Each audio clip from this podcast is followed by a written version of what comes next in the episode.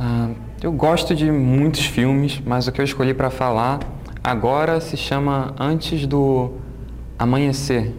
É um filme com Ethan Hawke e a Julie Delpy, que, em que eles se encontram num trem que está passando pela cidade de Viena, é um trem daqueles europeus passa pelo meio da Europa, e eles se conhecem por acaso, assim, eles têm uma discussão de casal de alemães, então eles ficam comentam, pô, você entendeu o que, ele, o que ela falou? Não, não entendi. E eles vão ter um lanchinho, vão comer um lanchinho lá atrás no vagão de refeições do trem.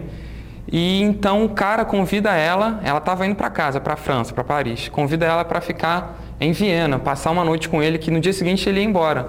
Então, essa noite eles passam, conversam sobre inúmeros assuntos, eles têm uma afinidade, têm uma. Eles têm uma, uma relação boa entre eles, assim, que, que nasceu de repente, espontânea. E eles passam a noite inteira em Viena, passando por vários lugares e tendo várias conversas. A, a história é bem simples, só que os diálogos são interessantes e tem uma coisa. Não sei se. De, aqui no Brasil a gente chama de alma gêmea, e, mas eu não acredito muito nisso. Eu acho uma.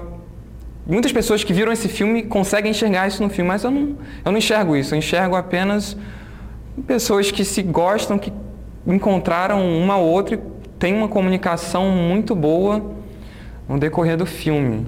E é isso, no final eles vão embora e tiveram passaram bons momentos juntos.